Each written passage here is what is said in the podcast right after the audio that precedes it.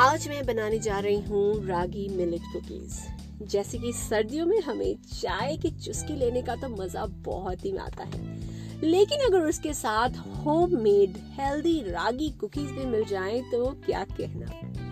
तो चलिए क्विकली मैं आपको बताती हूँ, ये रागी कुकीज बनाने के लिए हमें इंग्रेडिएंट्स क्या चाहिए होते हैं। तो आधा किलो आप व्हीट फ्लावर ले लीजिए आधा किलो रागी फ्लावर ले लीजिए 50 ग्राम काजू का पाउडर ले लीजिए और 50 ग्राम बादाम, जिसको हम दरदरा बेलन से तोड़ेंगे मतलब उसके आपके क्रंची आमंड चिप्स मुँह में आएँगे।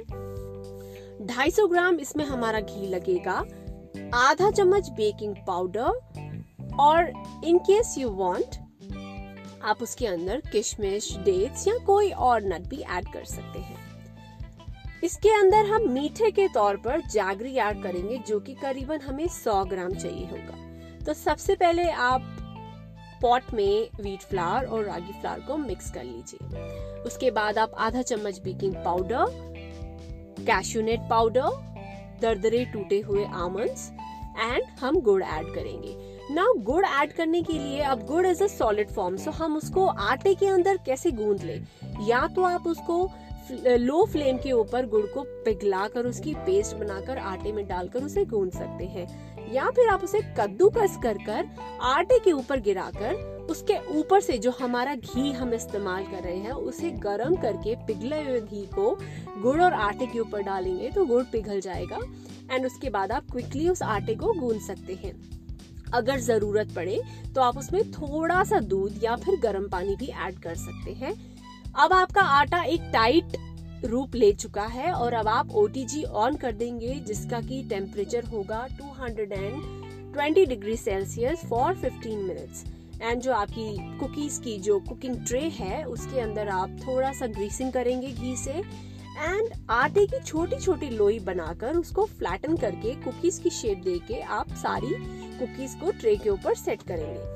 आफ्टर 15-20 मिनट्स आप उन ट्रेस को ओ के अंदर सेट कर देंगे एंड टेम्परेचर को थोड़ा कम मतलब कि 160 से 150 डिग्री के बीच में कर देंगे। एंड उस कुकीज को 15 से 20 मिनट्स तक आराम से पकने देंगे। 15 से 20 मिनट के बाद आप उन ट्रेस को बाहर निकालकर हवा में रख देंगे। करीबन 10 मिनट तक उन्हें नहीं टच करेंगे।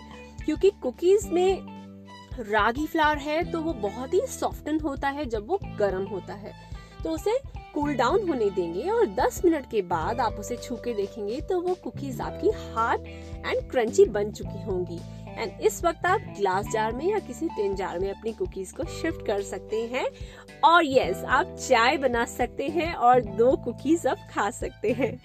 होप सो कि आपको ये रेसिपी पसंद आए और आपकी कुकीज भी क्रंची टेस्टी एंड हेल्दी बने। मुझे ज़रूर बताइएगा अगर आप ये बनाइएगा तो। थैंक यू शबक है।